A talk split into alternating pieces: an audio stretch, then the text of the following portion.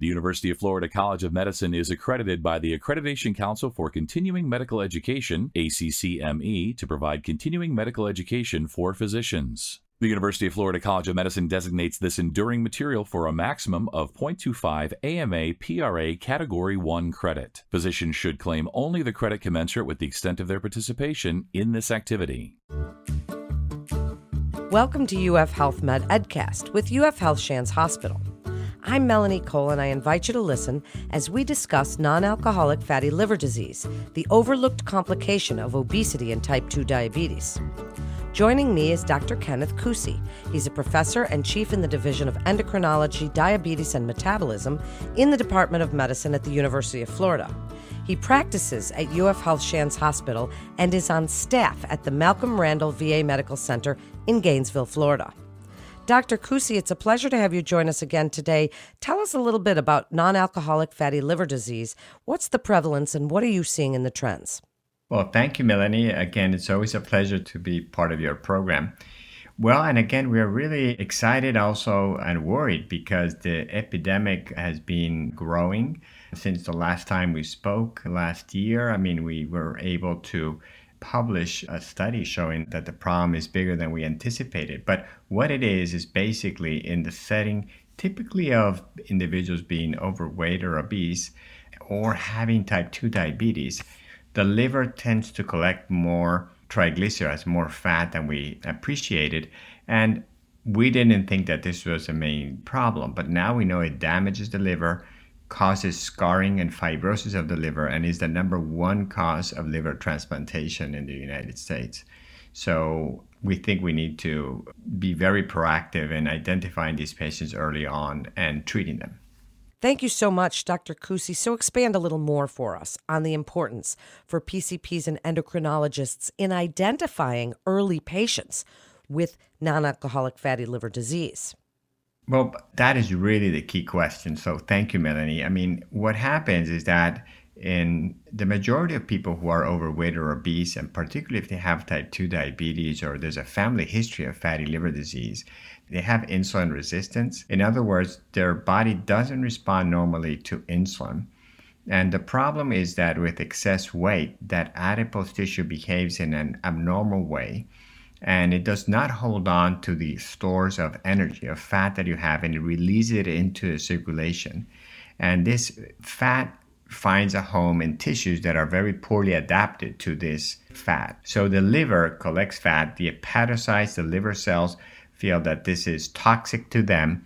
They send signals that activate this, this scarring, this fibrosis. Now, the real problem is that we know now that if you screen for fatty liver disease, every individual with diabetes or obesity, between half to 70% of people have too much fat in the liver and we have looked at that. The real problem is when this inflammation gets started, which we call steatohepatitis, a hepatitis induced by fat. Steato in Latin is fat. And when that happens, you go down a path of fibrosis, okay? So, primary care doctors are at the forefront of this. They take care of 90% of the patients with obesity and diabetes. They have been proactive identifying complications like eye disease, kidney disease, and people with diabetes. And that's why the rates of those complications have decreased in the recent decades. But now it's time to add this to the list of things that they have to look at. And there's simple ways to do that. So primary care doctors and also endocrinologists that deal with more complicated patients with diabetes should be doing this. And there is a, a big movement in that direction. Well, then let's understand the mechanisms that lead to non alcoholic fatty liver disease and the role of obesity and type 2 diabetes. Why is diabetes such a major risk factor? Explain a little bit about those mechanisms of progression. Well, as I said, one mechanism is that when you're overweight or obese, that excess adipose tissue is sick. It's adipose tissue normally is serves as a reserve of excess energy for times in between meals.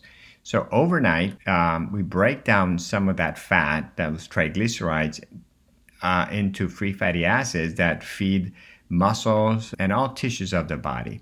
But when you're overweight and obese and have insulin resistance or the metabolic syndrome, this release of energy happens around the clock.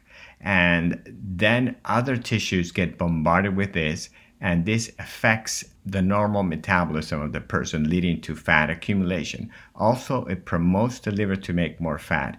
And what we know is that when the liver cells are distressed, they begin working in trying to repair this. And uh, on a chronic basis, it does lead to progressive cirrhosis. So, just for primary care doctors who may be listening, out of 10 individuals that are obese or have type 2 diabetes, now we know six or seven have too much fat in the liver and they qualify for the definition of non alcoholic fatty liver disease. About half of them have the inflammation component, what we call steatohepatitis, so about 30%, 3 out of 10. And advanced fibrosis, the degree of fibrosis that we know left alone will lead to cirrhosis happens in about one or two out of 10 patients. That's a lot of people. Think that we have 30 million individuals with type 2 diabetes in the country. So that means, you know, 20% that we have 5, 6 million people who are heading to cirrhosis unless our primary care doctors and endocrinologists identify them beforehand where we can do something about it. Wow. It's quite a statistic, Dr. Cusi. So, what do you want doctors to do? How should they screen for this? And what are some of the diagnostic difficulties regarding it? That's every challenge comes with an opportunity, Melanie. Good words of wisdom there. So, I think that what we have to do is begin thinking about it because, again, you're never going to diagnose something that it's not in your mind. So, first step remember that your individuals that are overweight or obese or have type 2 diabetes are at risk of fatty liver disease. Second thing, we typically have looked at liver enzymes, but the cutoffs for liver enzymes that we use are high, are 40 uh, international units per liter for AST or ALT. We need to lower those down to 20 in women and 30 in men. So above those numbers, we begin having knowing that there's too much fat in the liver. There's also a very simple biomarker or diagnostic panel, better said, called FIB4, F I B, FIB4. And it is because it's made out of four, it's a fibrosis index, and it's based on four tests the AST, ALT, which are the liver enzymes we most commonly measure, age, and platelets. So with, you just type in any web browser FIB4 and it gives you a calculator and that helps you start with assessing what the risk of that individual is. If that is above a number we call 1.3, that person can be at risk. And if it's 2.6, twice that number, it is very, very likely that person already has cirrhosis. So the second diagnostics test to do is an imaging study. So we can do in the clinic what we call elastography. The most commonly used by hepatologists is called FibroScan, like fibrosis scan, but FibroScan. And then if you don't have it in your clinic, you can order it, then get it, the result by the next visit.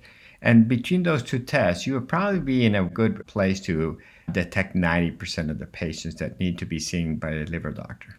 Wow. So then let's talk about some of the current treatment modalities. And thank you so much for telling us about screening. But what is the role of available diabetes medications? Tell us how those all go together. This is a great point. So once you have a patient with elevated liver enzymes, elevated FIB4, or imaging suggestive of high fibrosis, then you typically would bring in the liver doctor who would do a further evaluation. And some of them will require a liver biopsy, others may be ruled out of not needing it. But if the patient has NASH with fibrosis, you know, with this scarring, there are a lifestyle weight loss of about 5 to 10% reduces the inflammation and may even improve the risk of fibrosis and cirrhosis. Bariatric surgery does the same thing. Or one diabetes medication that has been studied the most is pioglitazone, known in the past as Actos. This is a very inexpensive medication. It's a generic now should cost less than five to ten dollars, the generic in any regular pharmacy, and about 50% to 60% of patients have a complete resolution of that inflammation, and there can be a modest improvement in fibrosis. So, that is the drug that has been recommended in the current liver guidelines and guidelines across many countries and societies, and that should be the first choice. Another choice is a drug that we, we published three papers on pioglitazone, and others have done similar studies. The other option is an injectable medication called semaglutide, which is the brand name is Ozempic. That's a weekly formulation. We participated in a study that was published in the New England Journal of Medicine uh, on November 13th of 2020.